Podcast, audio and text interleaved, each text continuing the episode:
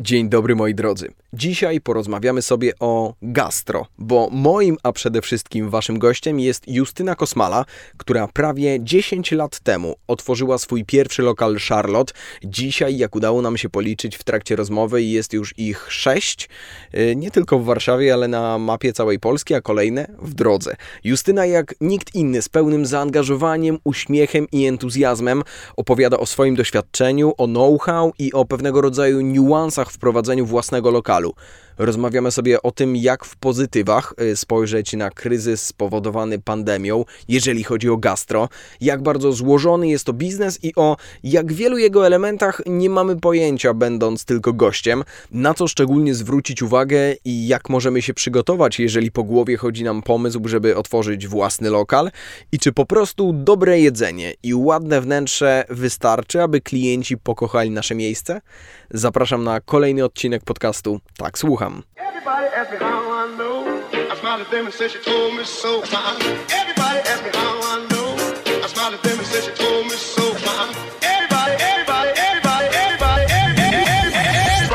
Jak otwierasz gastro, albo pewnie w ogóle każdy jakiś biznes, to sobie myślisz o jakimś celu, co, czym on jest. Dla ludzi, dla tych klientów, gości, kto jest odbiorcą. No i tak naprawdę w pandemii, akurat w naszym biznesie, to jest wszystko odwrotnie tak? No jakby zapraszasz ludzi do środka, żeby przyszli do ciebie, zrobili coś u ciebie, zjedli, a teraz mówisz nie, nie możesz u mnie wejść, nie możesz do mnie wejść, nie możesz u mnie usiąść. Prawda? Więc to jakby musisz to naprawdę zmienić. Jakby nie, nie możesz robić tego, co jest twoim głównym celem. To nie jest teraz trochę prowadzenie lokali, tylko walka o utrzymanie? Tak, to jest z jednej strony, jak tak patrzysz do tego tak na to biznesowo i tak tu i teraz, to jest jakaś tam walka o utrzymanie ale oczywiście też wybiegam w przód i sobie myślę, że to może być też po prostu mega ciekawa lekcja jakiegoś rozwoju też tej, te, te, tego miejsca, znaczy, tego przedefiniowanie. biznesu. Lekkie przedefiniowanie, albo może otworzenie się na nowe, na jakąś nową gałąź, o której do tej pory nie pomyślałam. Więc y, to, to jest takie dwutorowo. Troch, trochę walka tu i teraz, żeby przetrwało, żeby zapłacić ludziom, y, żeby istnieć, żeby klienci nie zapomnieli i tak dalej. Ale właśnie absolutnie nie chcę, żeby to było tylko tu i teraz, tylko żeby z tego wyciągnąć jak najwięcej na, na przyszłość. Ale mi się wydaje, że to jest taka moja może też cecha taka myślenia pozytywnego, żeby nie mieć takiego poczucia beznadziei, że tylko musisz przeczekać ten moment, tylko mieć takie poczucie, że wyjdziesz wzmocniona i z czymś dodatkowym. No dobra, ale z twojego doświadczenia jak duży trzeba mieć, bo podejrzewam, że właściciele lokali, które otworzyły się rok temu, pół roku temu, życzę im też takiego podejścia, ale tak myślę sobie, że trzeba mieć jakiś bagaż doświadczeń. Jak duży on jest potrzebny, żeby, tak, żeby taką sytuację udźwignąć? Wiesz co, nie wiem, czy to jest potrzebne doświadczenie, szczerze mówiąc. Akurat doświadczenie w danej branży, nie. To jest, to jest moim zdaniem albo odporność jakby na kryzys i, porad- i jakby umiejętność poradzenia sobie z kryzysem, a niekoniecznie to doświadczenie stricte merytoryczne, którym się do tej pory zajmowałeś. Bo zobacz, jak masz knajpę 10 lat, no to tak naprawdę uczysz się zarządzać tą knajpą i taki kryzys po 10 latach, jak ci spada na głowę, to, to trochę ciężko się sobie z nim poradzić, bo jesteś przyzwyczajony do pasma na przykład sukcesów, prawda? Albo do rozwoju. To jest mój przykład w Charlotte. My raczej co rok otwieramy Charlotte i jakby staramy się ją rozwijać, dopasowywać, jakby być do przodu, dwa kroki do przodu, ale jakby raczej zawsze rozwojowo o tym myślisz. I akurat y, kryzysów do tej pory jakichś wielkich nie mieliśmy, więc tak naprawdę ciężko jest być przygotowanym na, na, na taki kryzys. Więc podejrzewam, że firma jest znowu bardzo młoda i ma jeszcze bardzo wiele różnych znaków zapytania przed sobą. To może nie ma tej takiej stagnacja to jest może złe słowo, ale takiego przyzwyczajenia już, takiego komfortu w swoim rutynowym działaniu. Um, rozumiesz, to, o co mi chodzi? Że wszystko Który... jest nowe. Od momentu do, do, otworzenia lokalu cały czas pojawiają się nowe elementy, których, o których tak, się nie wiedziało. Tak, i trochę zaczynasz od początku, prawda? I okej, okay, no akurat musisz zacząć w pandemii, ale jakby trochę to do, do, jakby dostosowujesz. Ciężej jest czasem coś dostosować, jeśli już od lat masz pewną rutynę. Czyli uważasz, że doświadczenie może być trochę na minus? Bo człowiek po, tak Nie, doświadczenie nigdy nie jest na, na minus. I... Nie, doświadczenie oczywiście nigdy nie jest na minus. Bardziej chcę powiedzieć, że może być to większe zderzenie się z tą rzeczywistością, takie trudniejsze, prawda? Bo po prostu masz tutaj już jakąś niezaburzoną, pewną metodykę działania i nagle bum. A, a jak coś zaczynasz, no to, no to wszystko jest trochę niewiadomym, więc to bardziej, to, to chciałam powiedzieć, ale oczywiście doświadczenie jest, e, jest bardzo potrzebne i ważne i, i, i ta wiedza, którą ma się w firmie, która już działa na rynku trochę dłużej, już jest pewien zespół, ludzie mają swoje określone role, pewnie łatwiej jest to przejść, bo, bo ta odpowiedzialność spada na, na, na, wiele osób i, i, i, łatwiej jest w zespole na pewno. No dobra, mm, Justyna, trochę odsłaniając karty, bo zaczęliśmy rozmawiać na moment przed nagraniem, czy to Wspieram Gastro jest istotnym wątkiem. Uważam, że, że bardzo tak. Ty, mm, żebyśmy uporządkowali, prowadzisz teraz Charlotte raz, dwa, trzy, pięć? Yy, Czy sześć? Sześć. Dobra. Sześć, bo są cztery w Warszawie, we Wrocławiu i w Krakowie po jednej. Więc sześć yy, i wozownie yy, zupełnie in, inna firma, ale też gastro i to jest bardziej bar na Placu Trzech Krzyży. To żebyśmy teraz mieli pełny obraz tego, na ile oczywiście też możesz powiedzieć, jak bardzo branża gastro teraz przeżywa kryzys? No, no, przeżywa gigantyczny, bo, bo to, co wydaje mi się jest najważniejsze w gastro, przynajmniej do tej pory było, to zapraszanie ludzi do siebie, do środka, czyli do wnętrza, po to się robi piękne wnętrza, albo jakieś wnętrza, tak? chcemy jak, jakieś uczucie wzbudzić w naszych gościach e, poprzez zrobienie tego wnętrza i ugoszczenie ich, prawda? Gościna, to jest bardzo ważne. No a dzisiaj tak naprawdę mówimy, no wpadnij, ale wyjdź, ale od razu wyjdź. Daję ci coś w kubku, daję ci coś w pudełku i wyjdź, albo w ogóle nie przychodź, tylko zamów z dostawą. Czyli można powiedzieć, że idea, jakby, jakby jak tak do takiego koru dojdziemy sensu tworzenia gastronomii i bycia restauratorem, to w tym momencie ono jest po prostu nam z góry jest zabronione. No więc to jest jakby malarz nie mógł malować, prawda? Więc, e, więc, więc jest to gigantyczny problem. No po prostu nie możemy działać, nie możemy realizować naszego, naszego celu. Pewnie sobie radzą niektórzy w tym lepiej, niektórzy z tym gorzej. E, dostawy to jest właśnie coś, co jest zupełnie jakby nową w Polsce mam wrażenie zupełnie nową odnogą gastronomii. Myślę, że w Stanach pewnie się to pojawiło już wcześniej. Oczywiście u nas też były no Uber Eats i tak dalej, i tak dalej. Dwa, trzy lata temu. Po pierwsze weszło bardzo niedawno. Po drugie, no pewnie jest tylko w dużych miastach, jest tylko w pewnej części społeczeństwa, więc jest to coś, coś zupełnie nowego, z czym, co jeszcze nie jest moim zdaniem takie hipernaturalne u nas. No i teraz można powiedzieć, na, jakby patrzę na to znowu z takich dwóch perspektyw. Z jednej strony sobie myślę, no w ogóle super, że to jest, bo dzięki temu mamy sens działania, możemy być u was na stołach, w domu, a nie zupełnie się zamknąć, więc super, że taka możliwość jest. No i w ogóle myślę, że to bardzo też przyspieszy, czyli, czyli wydaje mi się, że w takich momentach pandemicznych to jest plusem, jeśli w ogóle można tak nazwać, że jakieś procesy, które by się działy 10, 20, 30 lat, teraz się pewnie wydarzą przez ten rok czy dwa lata. Czyli to przyspieszenie jest gigantyczne.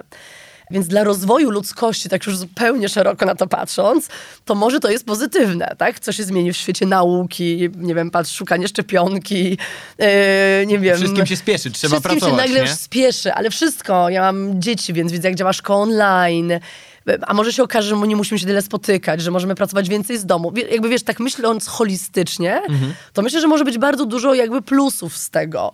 E, i, i, możemy, nie wiem, być bardziej może efektywni albo, albo robić coś, co nam sprawia większą przyjemność, bardziej komfortowo. Możemy zrezygnować z jakichś rzeczy, które może robimy od 100 lat z przyzwyczajenia, może w ogóle nie są potrzebne. Tylko teraz jakby wychodzę spoza gastro. Myślę tak sobie zupełnie ogólnie, mhm. holistycznie na, na to.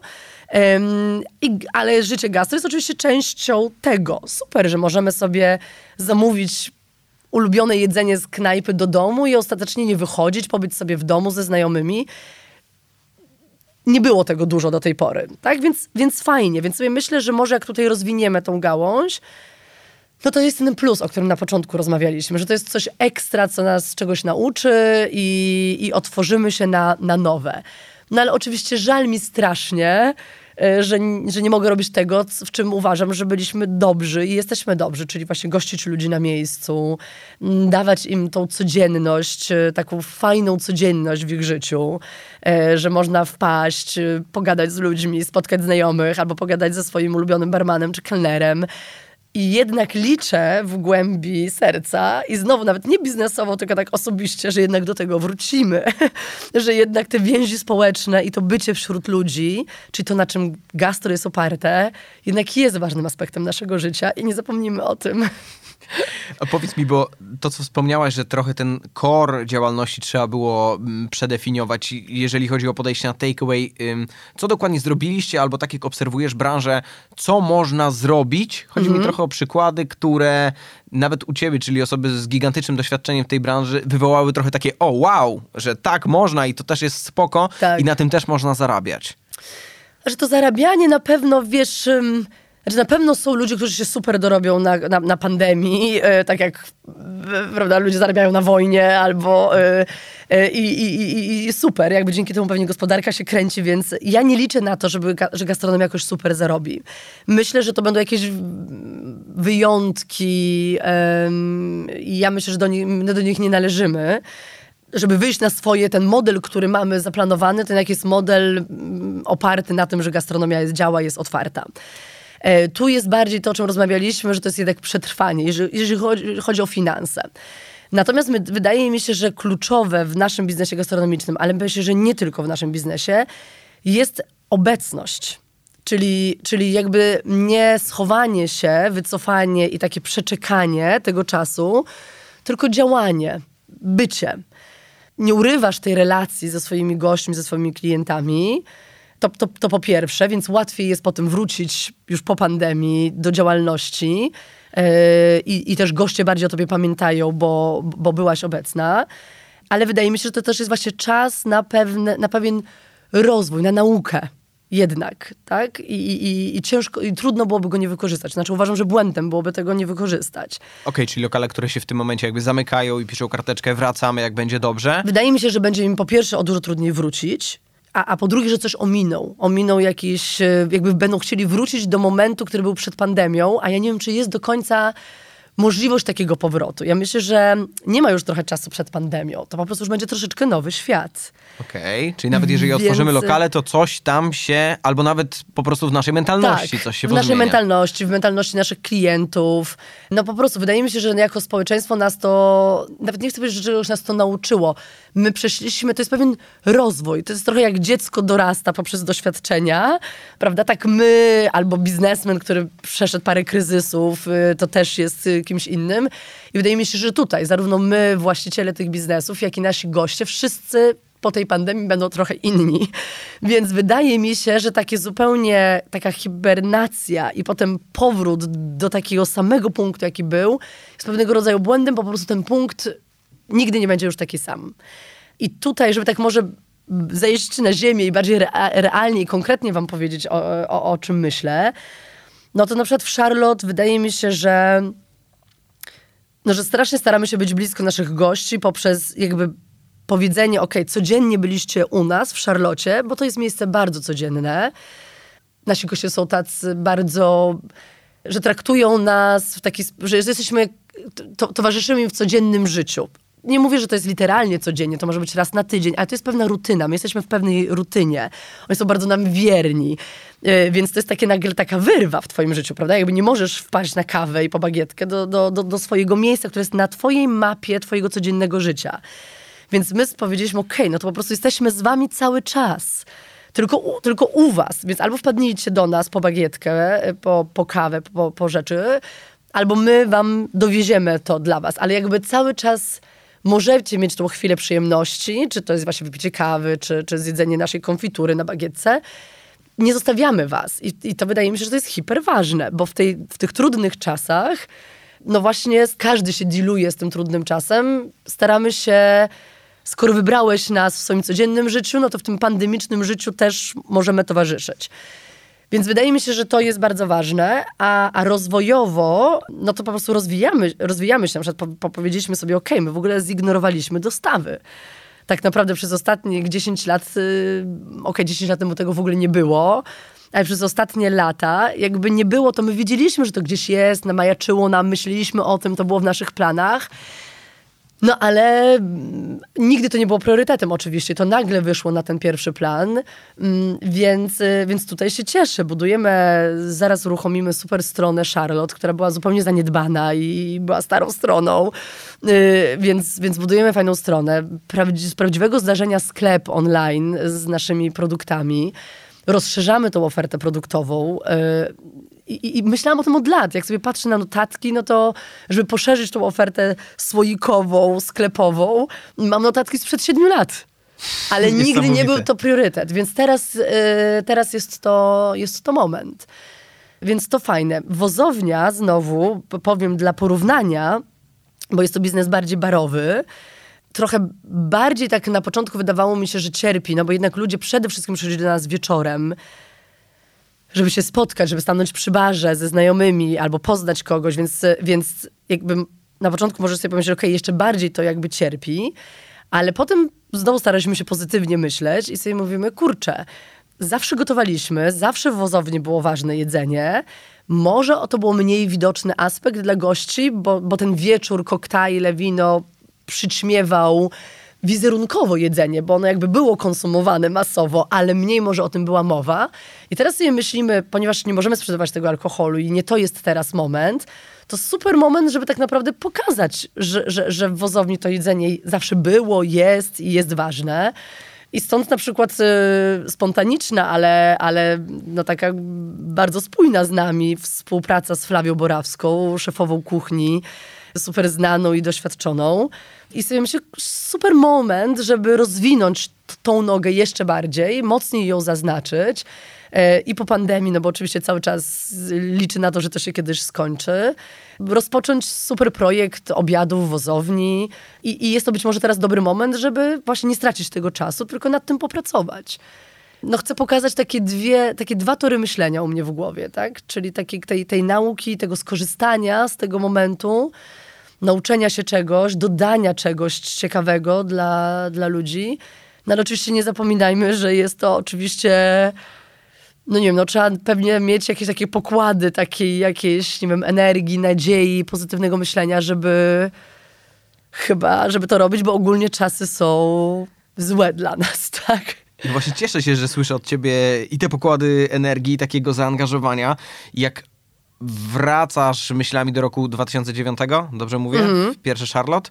E, tak, e... dziesiąty, nie, dziesiąty. Dziesiąty? Tak, Dobra, dziesiąty. Tak. E, to pamiętasz, że miałeś taki sam drive, że po prostu robimy? Tak, tak, tak. Miałam taki sam drive. Myślę, że teraz jestem trochę już mniej, te 10 lat i, i wiek i to doświadczenie, że już jestem troszeczkę mniej taka idealistyczno-naiwna. Jakby jest też no, bieżące zarządzanie firmą i, i jakby na co dzień muszę się dealować z tymi problemami, które pandemia nam y, daje.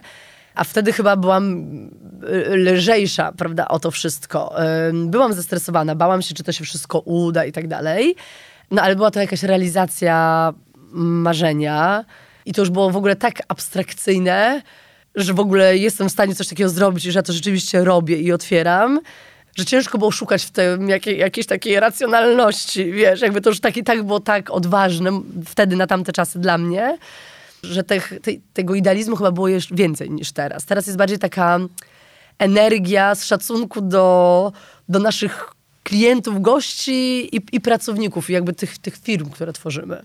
Okej, okay, a wtedy energia z czego się brała? Kiedy ten pomysł wpadł do twojej głowy i pomyślałaś, dobra, to tutaj, dlaczego tutaj i mm -hmm. robimy dlaczego teraz? Czy mówisz o, o, o, pierwszej Charlotte i w ogóle wejściu, moje, moim wejściu do świata tak, gastronomii? Tak, tak, tak, tak. tak.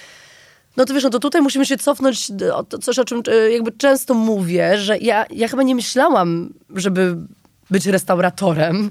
E, myślałam, żeby być dyplomatą i stąd e, to, o czym rozmawialiśmy, zanim zaczęliśmy na, na, nagrywać, że, że, że pamiętasz i spodobało ci się to, że jestem z zupełnie innego świata. Mm, więc rzeczywiście y, ja miałam zaplanowaną tą karierę mm, polityczną, międzynarodową, dyplomatyczną i stąd moja praca w MSZ-cie. A to przyszło tak trochę spontanicznie, ale jest mi to bardzo bliskie. Czyli jeździłam do Francji, pracowałam tam w, trochę w gastronomii, ale to nie jest tylko jedzenie. Jakby to bardziej było czerpanie tej atmosfery i takiego, takiego stylu życia, y, otwarcie się na to i zobaczenie, że jest coś takiego, gdzie indziej niż tam, gdzie mieszkam i że jest to świetne i że to towarzyszy ludziom w życiu i że tego trochę u nas brakuje. Więc to moim zdaniem było trochę przyciągnięcie do Polski, do miejsca, w którym chciałam żyć i być, czegoś, za czym tęskniłam, a z czego doświadczyłam za granicą. To tak bym powiedziała. I akurat ja byłam najbliżej tego świata gastronomicznego, ale to, to, to jest połączenie świata estetycznego. Ja zawsze mówię, że ja nie tworzę restauracji, tworzę chyba miejsce bardziej, w którym ludzie mogą przyjść i spędzić swój wolny czas. Akurat w gastronomii jest to bardziej przy jedzeniu i przy piciu, oczywiście, ale to jest, to jest danie pewnej przestrzeni do spędzania czegoś, co jest teraz hiperważne, czyli twojego wolnego czasu. No właśnie pamiętam, nie wiem na ile jest to anegdota, na ile prawda, że zanim otworzyłaś pierwszy lokal, ktoś z twoich znajomych zobaczył ten lokal i pomyślał, kurczę, yy, gdzieś tam w głowie złapał takie połączenie, że to prawie jak u ciebie w domu? Tak, tak, tak, tak. To jest anegdota, ale prawdziwa, jakby okay. ja, tak. To pokazuje, że po prostu chyba ona wyszła ze mnie, tak, że zrobiłam coś, co co po prostu było mi bliskie. Czyli to były takie w ogóle czasy, że tej gastronomii w Warszawie było jeszcze bardzo mało. Tak, to jest w ogóle śmieszne, wiesz, że to jest raptem 10 lat temu. Już jest to dla nas chleb powszedni, prawda? Wpadanie do, do naszych ulubionych knajp czy kawiarni. Tego było bardzo mało. To raczej było tak, że albo się mało, miało więcej pieniędzy i jakaś była okazja i się szło do restauracji. Um, że nie było to ale takie nie popularne tej, to, daily. Tak, to okay. nie było daily life, że, że, żeby wstąpić. To raczej było wydarzenie. Mm, a, a, a, ja właśnie to, to, to, chciałam, żeby to było coś takiego zupełnie codziennego, żeby ta, ta przyjemność y, towarzyszyła nam na, na co dzień. A przyjemność dla mnie to jest zjedzenie, napicie się czegoś, ale to jest bycie z ludźmi, to jest poczucie jakiegoś wajbu, jakiejś energii, którą czerpiesz z innych, z miejsca.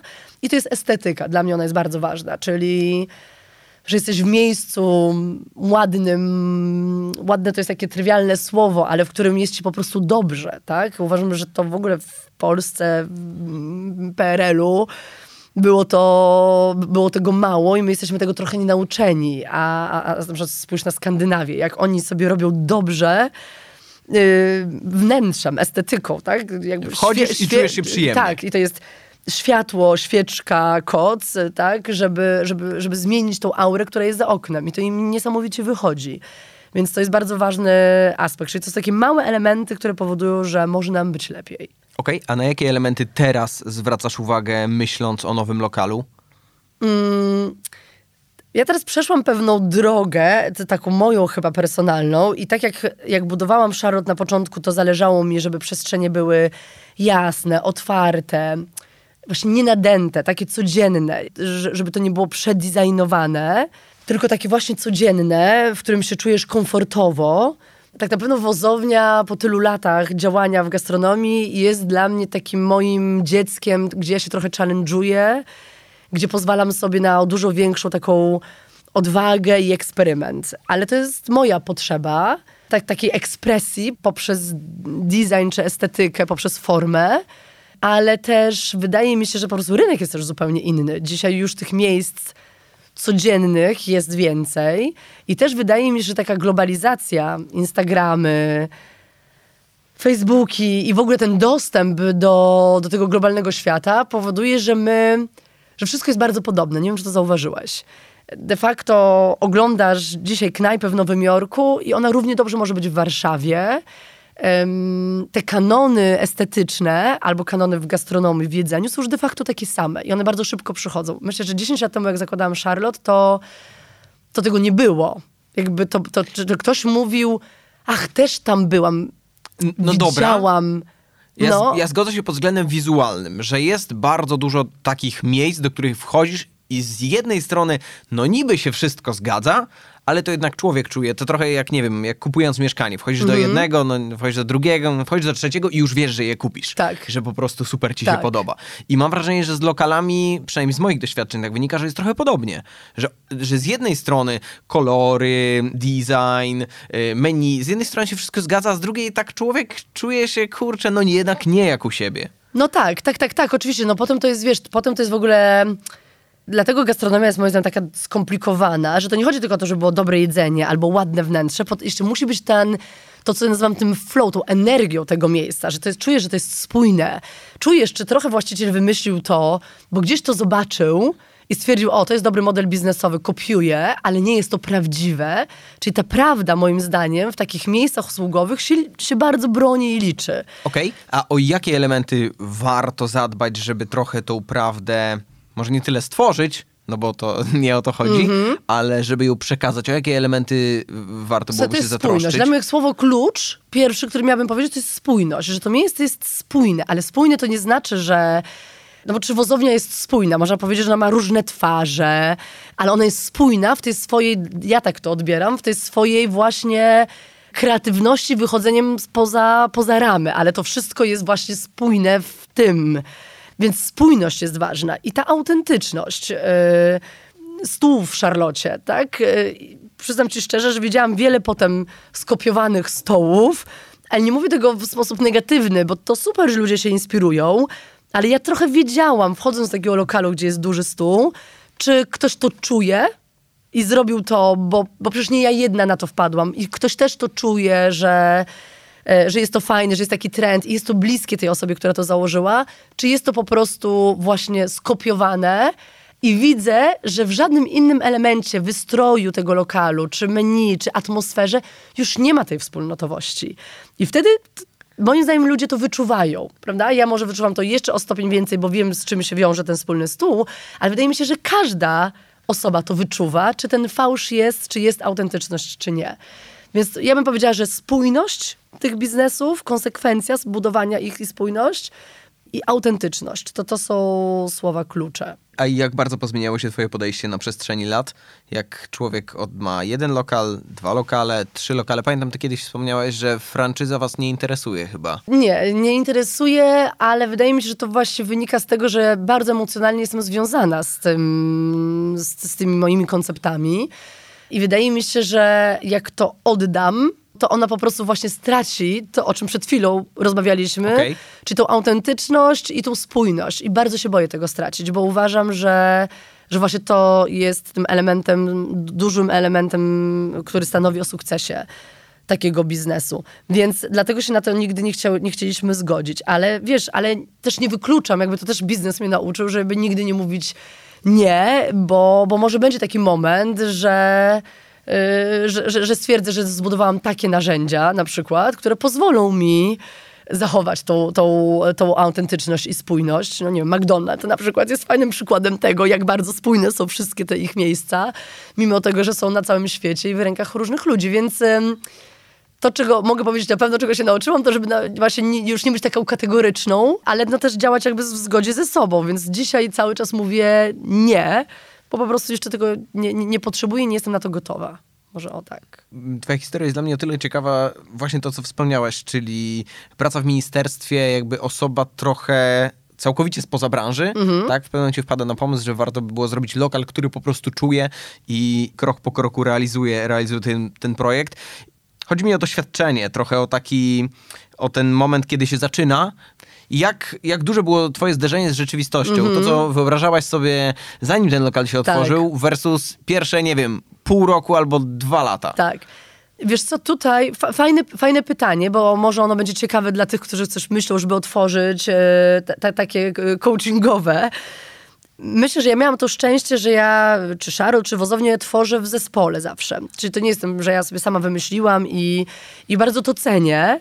E, bo uważam, że to jest na tyle właśnie, pewnie każdy biznes jest skomplikowany, ale on na tyle jest połączony, że że proszę jest koncepcja, wizja, yy, ale z drugiej strony oczywiście przecież jak nie, op nie oprzesz biznesu gastronomicznego na liczbach, na marży i tak dalej, no to, no to on ci zaraz zniknie, bo się rozejdzie. Więc jest potrzebnych bardzo dużo skillsów, du dużo różnych e, umiejętności, żeby to poprowadzić. Jest bardzo duży aspekt HR-owy w biznesie gastronomicznym, bo przecież tak naprawdę nie ty robisz wszystko, prawda? Masz ludzi, których zatrudniasz. Um, oni muszą mieć tą energię, czuć to i tak dalej, i tak dalej. Więc to jest duży aspekt, o którym sobie na przykład nie zdawałam sprawy, jak, jak, jak ważny jest ten aspekt i trudny co za zarządzanie ludźmi. No więc u mnie plusem jest to, że to robimy zawsze w zespole i dzielimy się tymi kompetencjami i jest to na pewno wtedy łatwiejsze.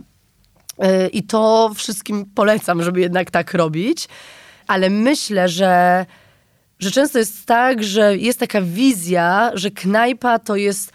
Widzisz tylko to z perspektywy klienta, jak do tej pory byłeś klientem, i że to jest przyjemne.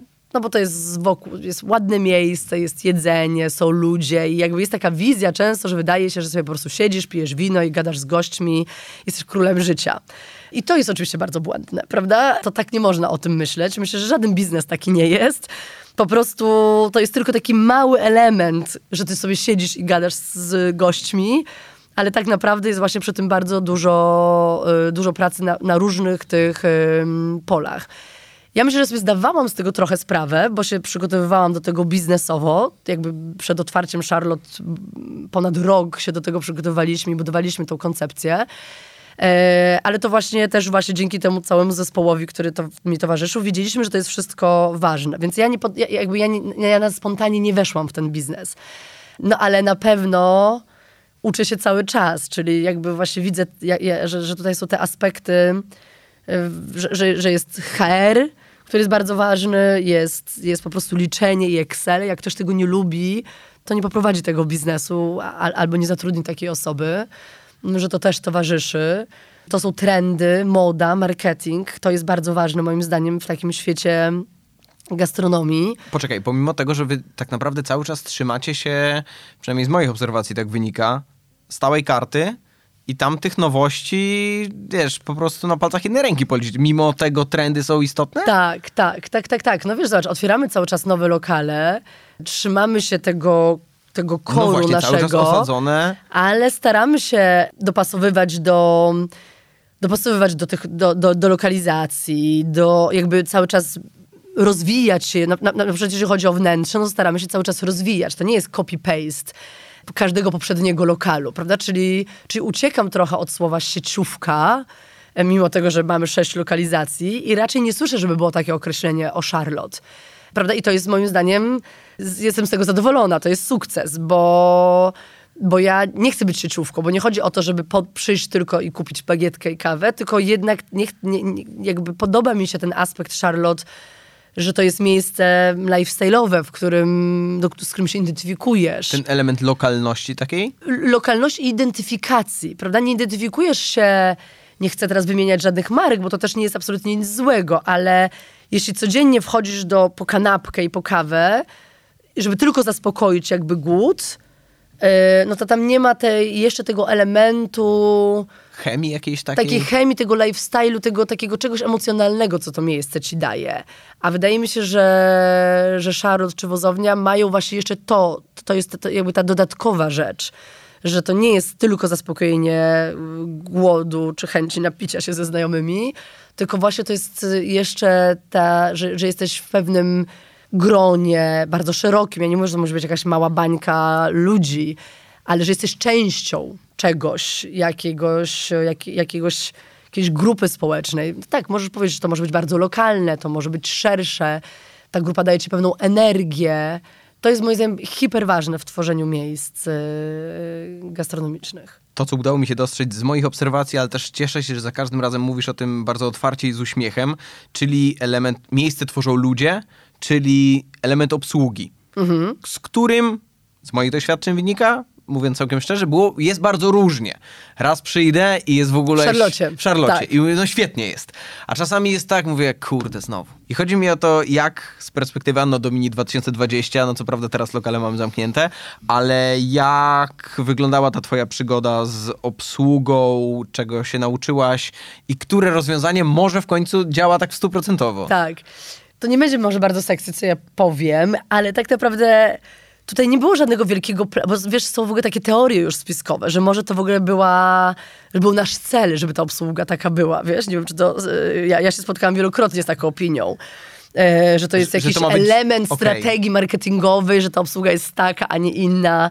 E, a że może to jest trochę tak jak we Francji, że ten kelner jest taki trochę, wiesz, e, trochę czasem jest taki arogancki wręcz. Nie wiem, czy spotkałeś się z tym, że we Francji oni są tacy wiesz, że proszę jeszcze nie siadać przy stoliku, muszę go umyć, mu. proszę mi nie przeszkadzać okay. dokładnie. Niby profesjonalista, ale taki, że trzyma cię krótko jako, jako klienta.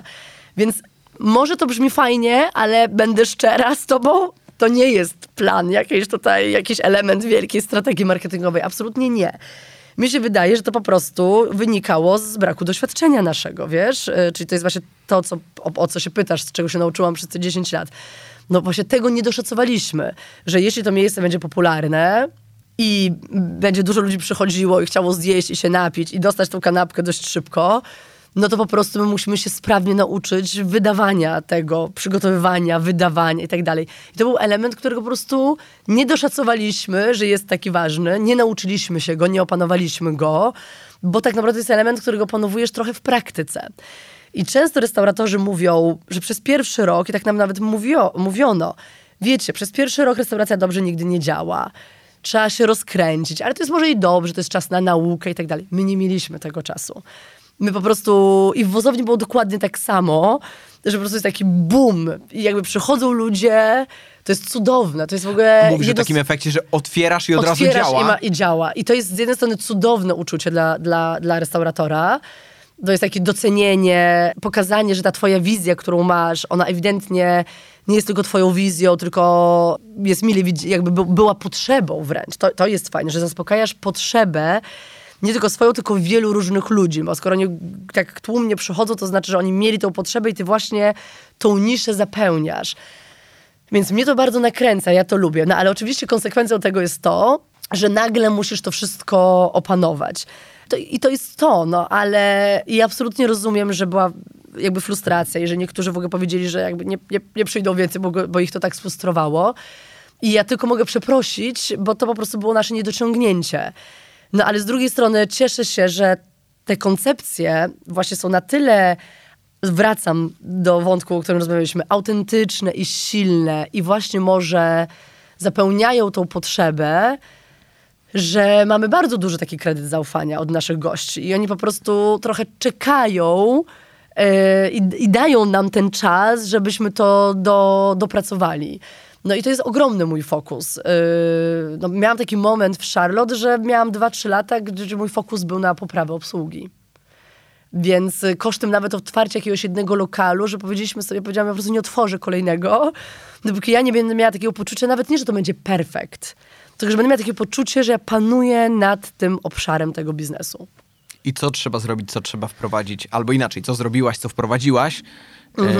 e, że ten święty spokój... No wiesz, to jest długi proces. Pewnie moglibyśmy zrobić osobną, osobne spotkanie na ten temat, e, bo mi to zajęło autentycznie parę lat, więc... E, ale myślę, że to jest najpierw świadomość, czyli w ogóle jakby powiedzenie sobie, że to jest problem, zidentyfikowanie go, rozłożenie go na czynniki pierwsze, co zrobić, żeby go poprawić i po prostu potem naprawdę bardzo systematyczne i rzetelne jakby jego poprawianie.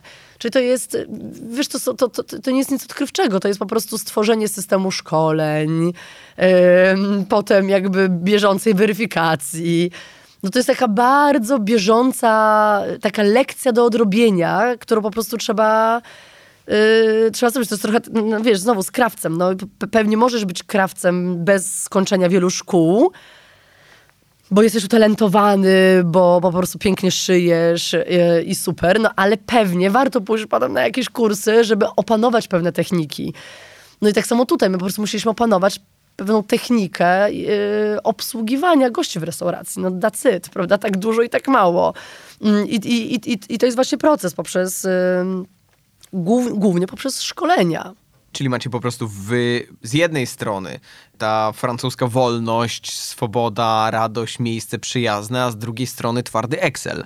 Tak, tak, tak. I to, no myślę, że to w ogóle chyba każdy biznes, mówimy o gastro, ale, ale yy, chyba każdy biznes tego wymaga. E, żeby, żeby były te dwie strony, żeby dzięki temu Excelowi to jest zapewnienie też poczucia bezpieczeństwa i dla klientów, i dla pracowników, i danie takiego podłoża do rozwoju, prawda? Bo wtedy się nie stresujesz może tą bieżączką tak bardzo, jeśli ona jest ogarnięta. Więc wydaje mi się, że to jest, e, że to jest też klucz do sukcesu.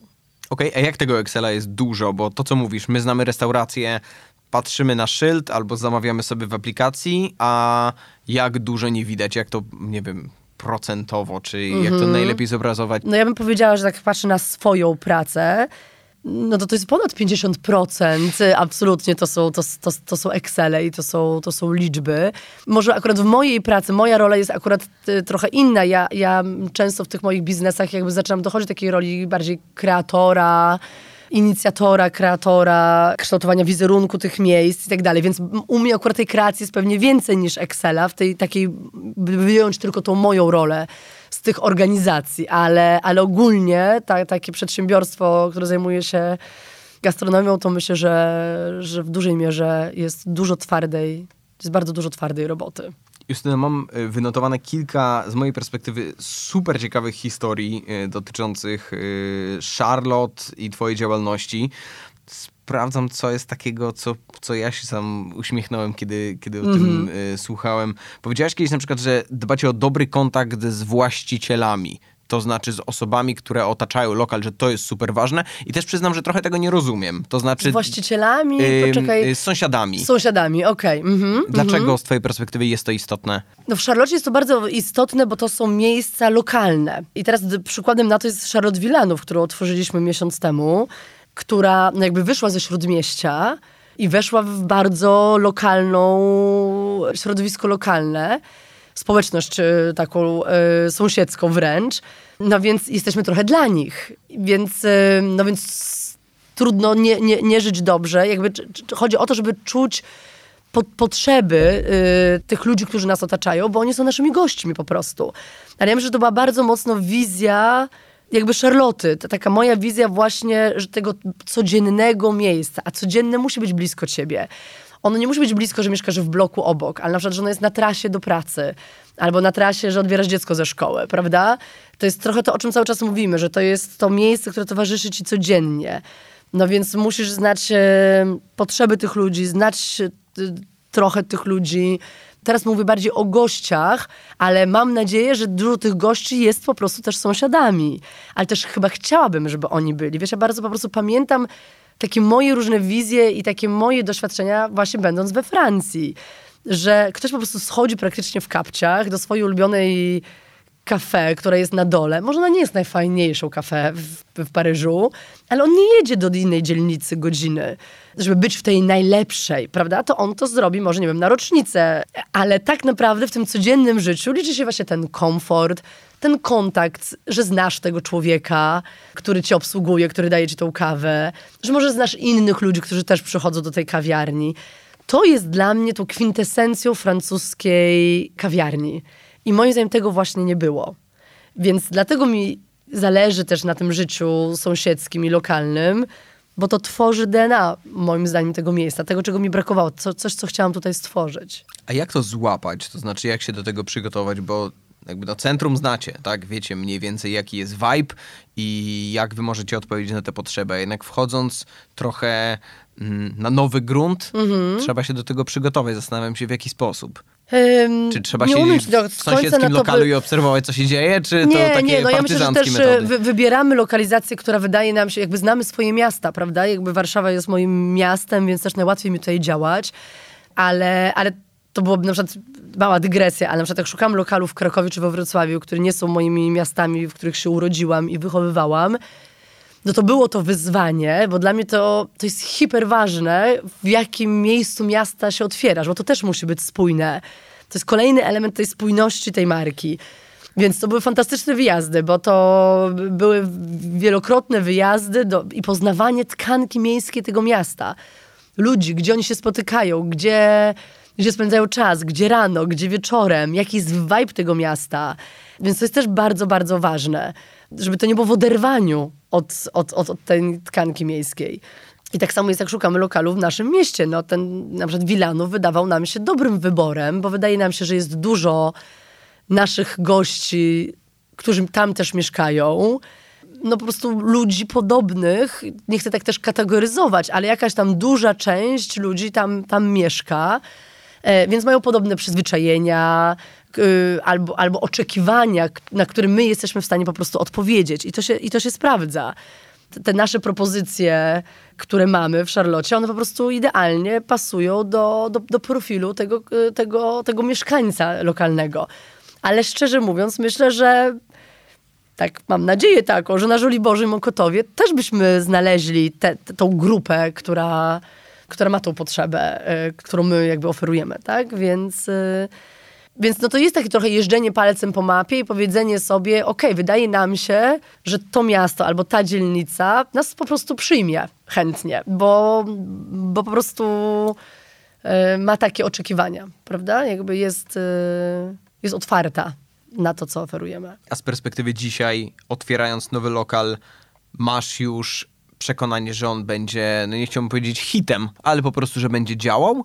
Że po latach doświadczenia to jest tak, że już człowiek wie, co trzeba zrobić, żeby było dobrze? Wiesz co, no strasznie chciałabym, żeby tak było, oczywiście, e, ale niestety nie mam takiego przeświadczenia, że coś otwieram i mówię, wiadomo, pójdzie. Nie, nie, to czegoś takiego nie mam, byłoby fajnie.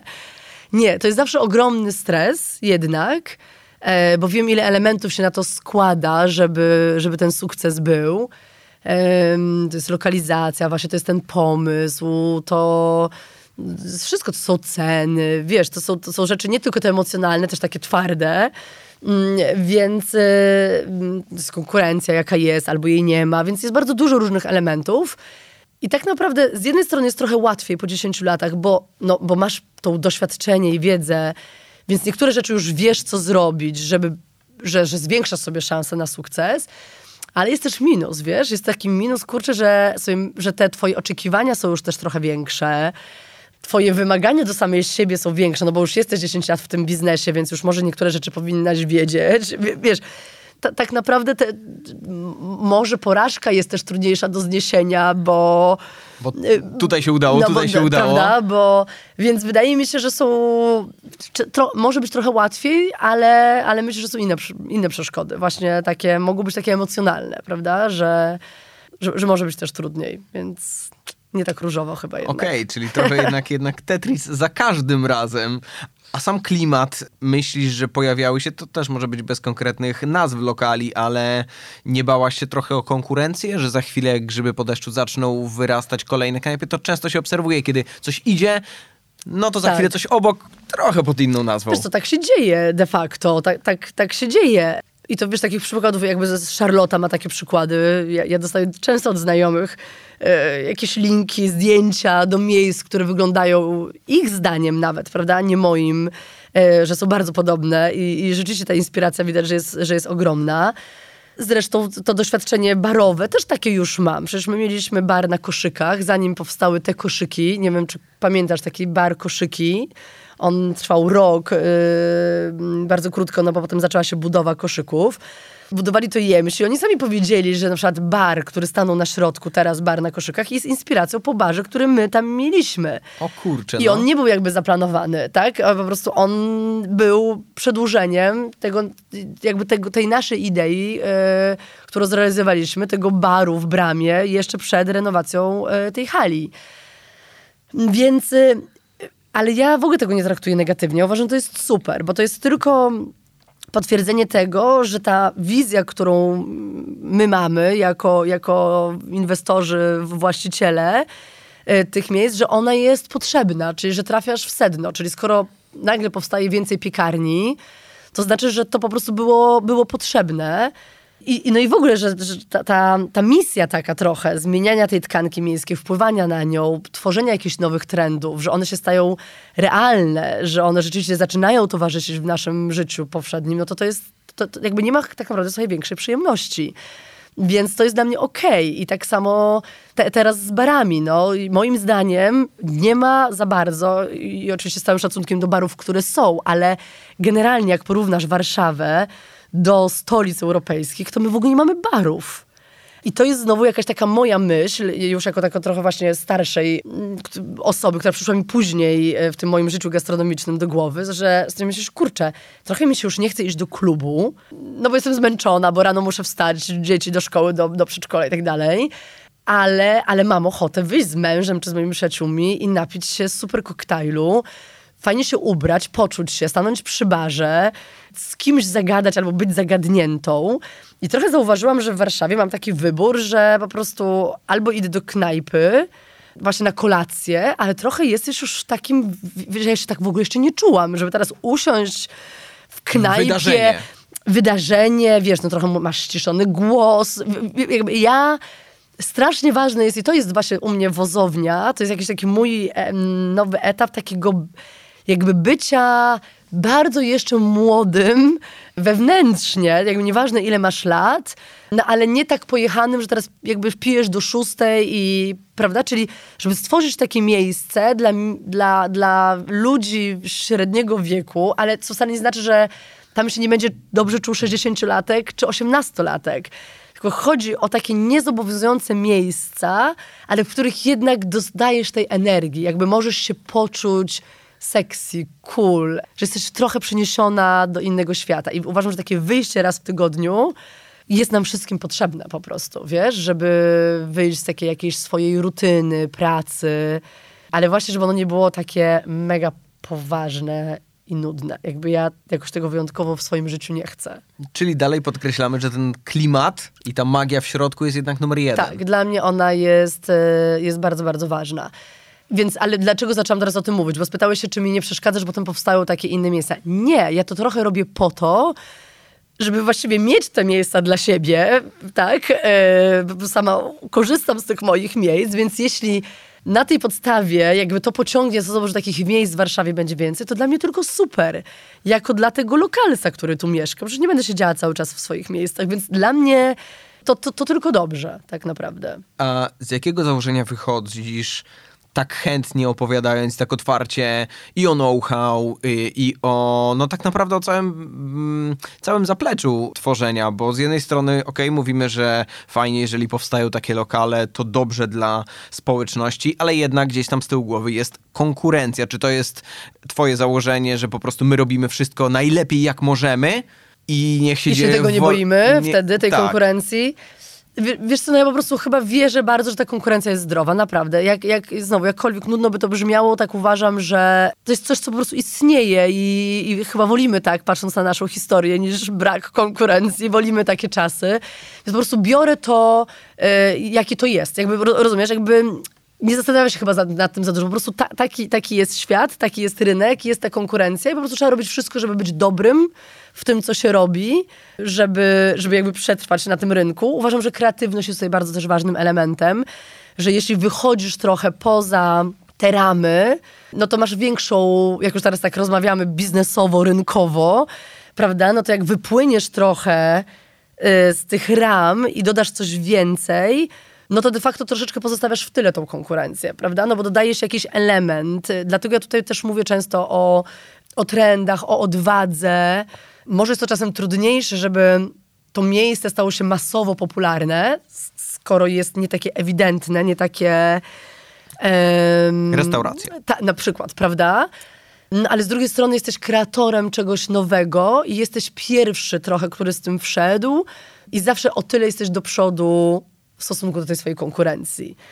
To trochę to, ale też chcę powiedzieć, że znowu może tak naiwnie, optymistycznie, że im więcej knajp w podobnym profilu, tym bardziej masowe one się stają i popularne.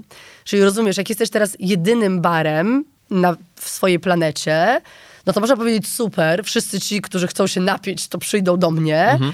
ale z drugiej strony też jest bardzo mała świadomość tych ludzi mieszkających na tej planecie, okay. żeby pójść się napić, tak? Albo napić, albo spędzić czas wieczorem przy koktajlu ze znajomymi. Okej, okay, czyli poczekaj, jeżeli patrzysz na to z tej perspektywy, jeżeli jest coraz więcej knajp o tym profilu, mm -hmm. to po prostu... Coraz więcej ludzi zaczyna to robić. Śniadanie na mieście jest dokładnie, popularne, więc rośnie dokładnie, rynek. Super dokładnie, ciekawe. Dokładnie.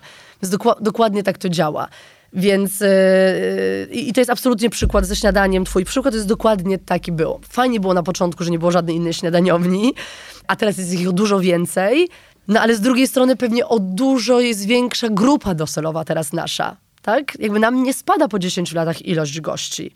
Oni pewnie przeemigrowali, pewnie jest dużo gości, którzy nie przychodzą już może do Charlotte i idą do innego miejsca, ale też to jest naturalne, chcą spróbować nowych miejsc. Y, ten mhm. odpływ też jest ok, ale wydaje mi się, że de facto przypływ jest większy teraz niż odpływ, bo jest popularyzacja właśnie śniadań na mieście, takiego codziennego wychodzenia do kawiarni. A masz w głowie takie rzeczy, które cały czas gdzieś tam z boku zostawiając obecną sytuację, bo wiemy, że jest po prostu No tak, tak, to... super specjalna i trochę nie da się jej przeskoczyć, trzeba z nią Tak, żyć. tak. Ale rzeczy w głowie może z zagranicy, może z twoich inspiracji, które chciałabyś wprowadzić, czekając aż wrócimy do normalności, te, o których możesz powiedzieć oczywiście. Tak, no i widzisz, no i to jest tak, że y, tak, ma, mam jakiś pomysł, który mi chodzi po głowie i, i oczywiście ten czas otwarcia się wydłuży przez, przez pandemię.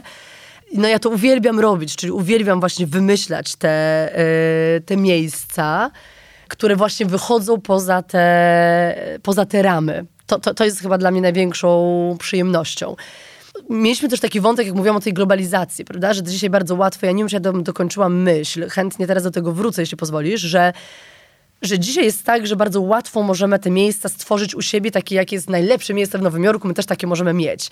Skserować. Trochę skserować, ale właśnie i tak jak kiedyś takie skserowanie było trudne, bo trzeba było pojechać za granicę, zobaczyć, wyszperać, wiesz, jak nie było internetu, yy, ale to tak się, tak, śmiejemy się, ale ja tak naprawdę Charlotte jest właściwie wyszperana, po, podpatrzona i jest zlepkiem wielu różnych moich doświadczeń.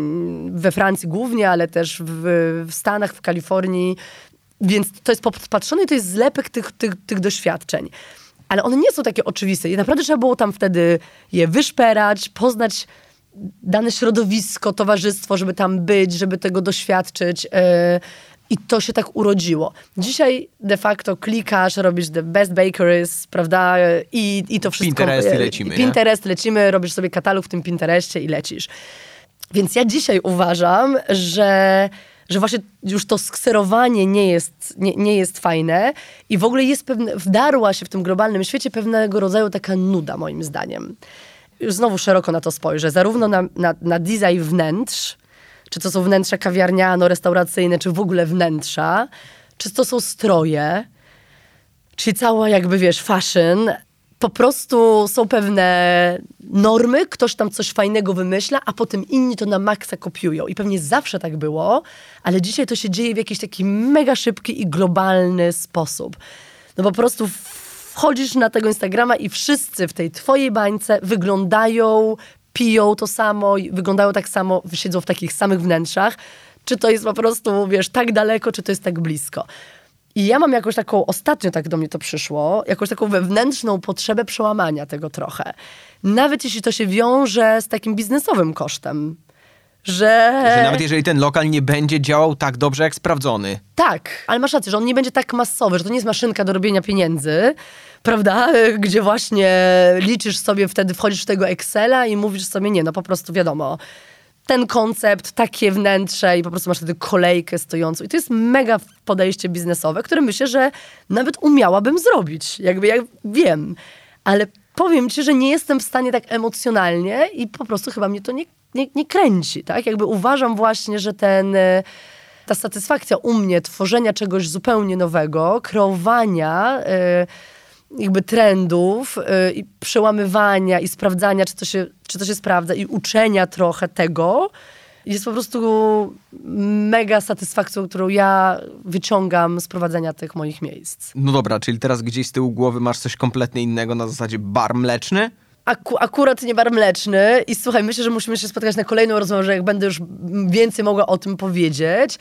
Ale tak, jakby za wszystkie te miejsca, o których myślę i też to, o którym teraz myślę, to jest, e, to jest zrobienie czegoś zwykłego, czyli znowu za, zapełnienie pewnej jakiejś niszy, która uważam, że jeszcze u nas nie ma, jest potrzebna, ale dodanie do tego elementu czegoś właśnie wychodzącego poza normy, że może tam się zadziać coś więcej, że to miejsce jest bardziej magiczne po prostu. Super ciekawe. To w takim razie płynąc powoli do brzegu, chciałbym cię zapytać po pierwsze z perspektywy osób, które zastanawiają się może nie teraz, ale może za jakiś czas, co najlepiej robić, żeby trochę się, czy się rozglądać, czy Ale właśnie mówisz w coś- świecie w świecie restauracyjnym, gastronomii, gastro. tak. Czy może warto coś przeczytać, posłuchać Mhm. tej rozmowy? Jasne, ale to już mamy za sobą. A, a, a co dalej można zrobić na tym etapie takiego właśnie szukania pomysłów? No właśnie powiem ci, że to jest problem, bo tych szukania pomysłów dzisiaj jest tego tak dużo, że ja myślę, że to aż głowa boli. Bo no To właśnie było, otworzysz było, Pinteresta i masz tego tak Okej. dużo, że tak naprawdę to jest tylko kwestia, prawda, że coś ci się podoba i możesz to zrobić. Bardziej chyba trzeba pomyśleć właśnie, czego może brakuje u nas na rynku, a do jakiej potrzeby na przykład już, nie wiem, dorośliśmy, albo już mamy na nią ochotę, jesteśmy na nią otwarci jako społeczeństwo. No albo co tobie w duszy gra, tak? Jakby, taka stara prawda, no ale po prostu jesteś, jesteś DJ-em i robisz to dobrze i jesteś w tym dobry, no to po prostu może jest to połączenie czegoś takiego, tak? Mm, Ja uważam też, że dzisiaj, ym, zobacz, kiedyś były specjalizacje, a dzisiaj jest też taki trend na Łączenie? na łączenie różnych rzeczy. Szukam teraz takiego jakiegoś konkretnego przykładu w głowie, ale jest taki multi. No zobacz, łą- łączą się. Kurczę, brakuje mi teraz takiego przykładu, no ale bardzo biznesowy przykład typu galerie handlowe, prawda? Jakby masz sklep, gdzie masz, jakby masz dużo różnych usług łączonych w tym jednym miejscu. To jest mało, mało taki alternatywny przykład, ale chodzi mi o to, że dzisiaj często, albo nie wiem, restauracja łączy się ze sklepem, prawda? E, dużo, nie wiem, o, widzę ostatnio w Paryżu, widziałam, że sporo knajp, e, sporo sklepów e, z, z modowych, dużych brandów łączy się z kawiarniami. Czyli taka multifunkcjonalność jakaś tam powstaka, e, ta, Że taki niekoniecznie musi być to lokal, lokal, ale Do- może jakaś dokładnie. hybryda. Jakaś hybryda, dobra, dzięki za to, za, za podpowiedź tego słowa. Więc sobie myślę, że jak jesteś bardzo dobry w czymś, to może można to połączyć z kawiarnią, czy jakimś aspektem kulinarnym, prawda? Czy, czy, czy przyciąganiem ludzi do tego miejsca, czyli no takie łączenie rzeczy, tak? Jest fajne, ale, oczywi- ale oczywiście on, ono jest dla mnie atrakcyjne, bo to jest może takie też trochę moje DNA i ja to, ja, ja to lubię. Ale z drugiej strony taki bardzo mocny koncept, właśnie bardzo mocno zdefiniowany, bardzo mocno określony i wręcz zawężony, też wydaje mi się, że jest, że jest atrakcyjny, więc po prostu chyba trzeba też poczuć, w czym jest się dobrym. Czy mówię, jak jest się DJ-em, no to może to może być właśnie jakaś hybryda. A jeśli jesteś szefem kuchni i uważasz, że robisz najlepsze steki na świecie, no to, to ja bym się nie bała być bardzo dobra w tym jednym elemencie, tak? I, i otworzyć knajpę tylko od 18 na wieczór i, i, i robić jakby tylko to. to. To nawiązuje do tej autentyczności, do tej prawdy, że, że to jest ważne. I cały czas wracamy. Spójność, Trochę tak, autentyczność. tak, tak, tak mi się wydaje, że krążymy wokół tego. Tak jest moje doświadczenie, ale na bazie tego doświadczenia to jest też rekomendacja. Powiedz mi proszę, czego ci życzyć? Czego mi życzyć? Może trochę więcej spokoju, żebym ja to, żebym mm, tak trochę więcej czasu dla siebie w tym, w tym wszystkim. Mnie, mnie ta praca bardzo pochłania i ona się łączy z moim życiem prywatnym i jest to bardzo fajne, czyli jakby te miejsca są moimi miejscami. Często to robię z rodziną, z przyjaciółmi, tworzę, więc to, to, jakby to, moje życie przez ostatnie 10 lat jest bardzo, jakby to życie zawodowe mnie bardzo mocno tworzy. I, I czasem myślę, że może trochę zdystansowania się do tego y, by mi się przydało. Ale to super. Tego życzę super pod tym względem, że to zaangażowanie, no słychać. To Mhm. trochę nie da się tego. I gratuluję, bo uważam, że, że jest to piękna rzecz. I na koniec, czy chciałabyś kogoś pozdrowić? O wow, słuchaj, nigdy mi nikt tego pytania nie zadał.